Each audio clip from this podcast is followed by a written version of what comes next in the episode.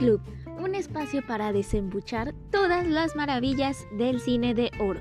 Comenzamos. Mi nombre es Araí y te voy a hablar el día de hoy de Joaquín Pardavé Arce. Nació en Pénjamo, Guanajuato, el 30 de septiembre de 1900. Fue el mayor de tres hermanos, José, ya fallecido, que fuera también actor, y Julia, que radica en Madrid, España. Joaquín Pardavé falleció el 20 de julio de 1955 en la Ciudad de México. Fueron sus padres Joaquín Pardavé, actor de gran renombre, y Delfina Arce, notable cantante de zarzuela. Vivió en la ciudad de Monterrey, Nuevo León, en 1916 y 1917. Estudió primaria en la Escuela San Luis Gonzaga, secundaria y preparatoria en el Vasco de Quiroga. A los 15 años de edad, tomó un curso de pintura en la Escuela de San Carlos. Su carrera del actor la inició muy pequeña, ya que sus padres lo sacaban en brazos al escenario. Su primer papel lo obtuvo a la edad de 4 años en la obra La cara de Dios. Como compositor, comenzó a escribir cuando contaba con 16 años de edad. Fue el mismo año en que falleció su madre. Joaquín dejó los estudios para trabajar y sostener a sus hermanos. En esos días compuso Mi Carmen para su novia. Por necesidades económicas se trasladó a Monterrey, en donde ingresó a Ferrocarriles Nacionales como ayudante telegrafista en 1917. Progresó en su empleo, pero su destino era otro en 1919, su tío Carlos Pardavé, también actor, lo llamó. Joaquín abandonó el empleo para dedicarse al teatro y en abril de ese año debutó en el Teatro Ideal, formando parte del elenco de la obra Los hijos del Capitán Grant. Inició así de manera oficial su carrera artística, una carrera que sería muy brillante y prolífica. En 1925 conoció a la señorita Soledad Rebollo, tiple del teatro donde trabajaba. Contrajeron matrimonio el 26 de octubre de ese mismo año. Soledad se convirtió en el amor de su vida. Su inspiración floreció y escribió para ella canciones como Plegaria, Bésame en la boca, Negra consentida, Varito de nardo, etc. Joaquín Pardavé ingresó al cine con la película Jalisco nunca pierde Intervino en 150 cintas, de las cuales dirigió 24.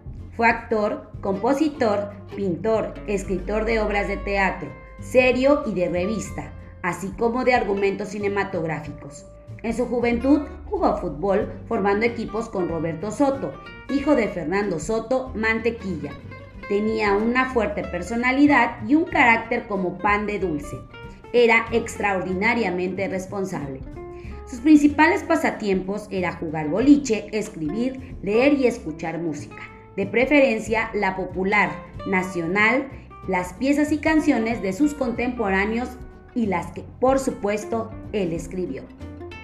De la enorme lista de canciones que compuso están La Panchita, Falsa, No haga llorar a esa mujer, El aburrido, En un burro, Tres baturros, Tus cabellos, Cholita, Caminito de la Sierra, Ventanita Morada, La Mujer Ladina, Pénjamo, dedicada a su tierra natal, y su última canción, y su última canción, Ando Picado, dedicada al señor Miguel Aceves Mejía.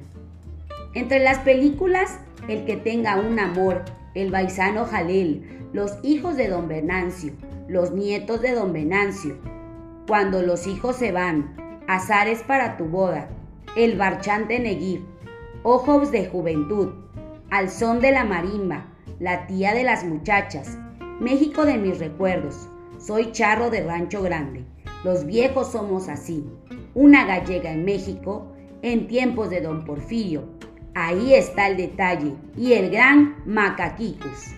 Estas son sus principales películas.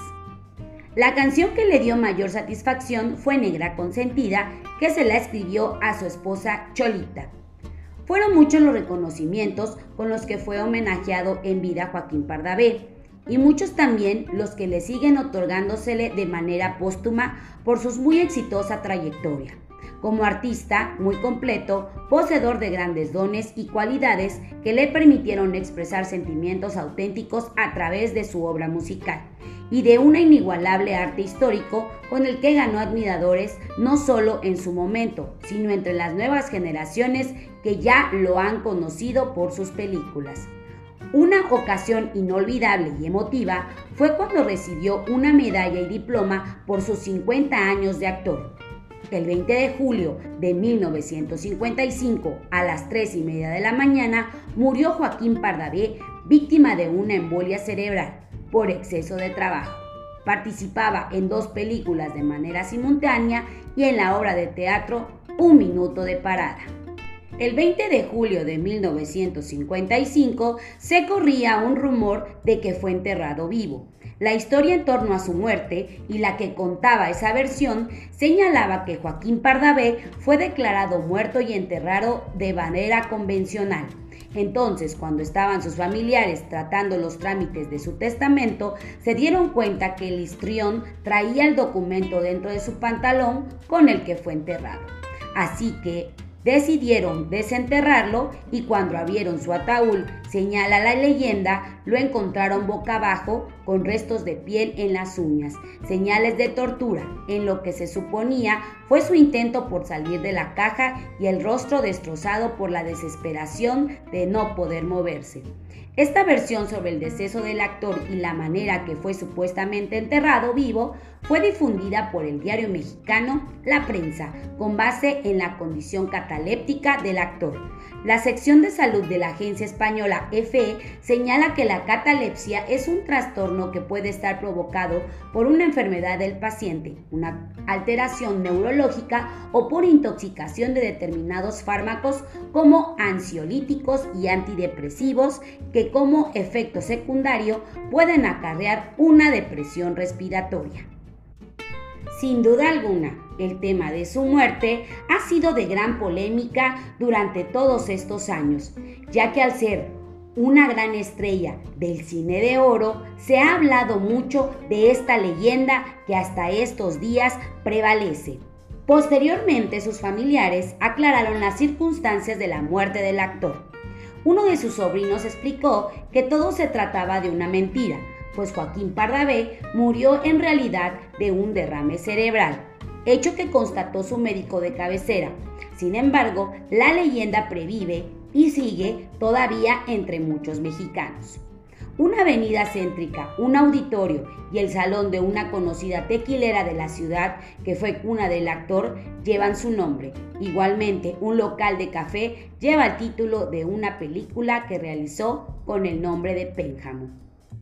Sin duda alguna, Joaquín Pardavé ha sido un máximo exponente del cine de oro mexicano. Muchas gracias por escucharme. Mi nombre es Araí y esto es Cine Club.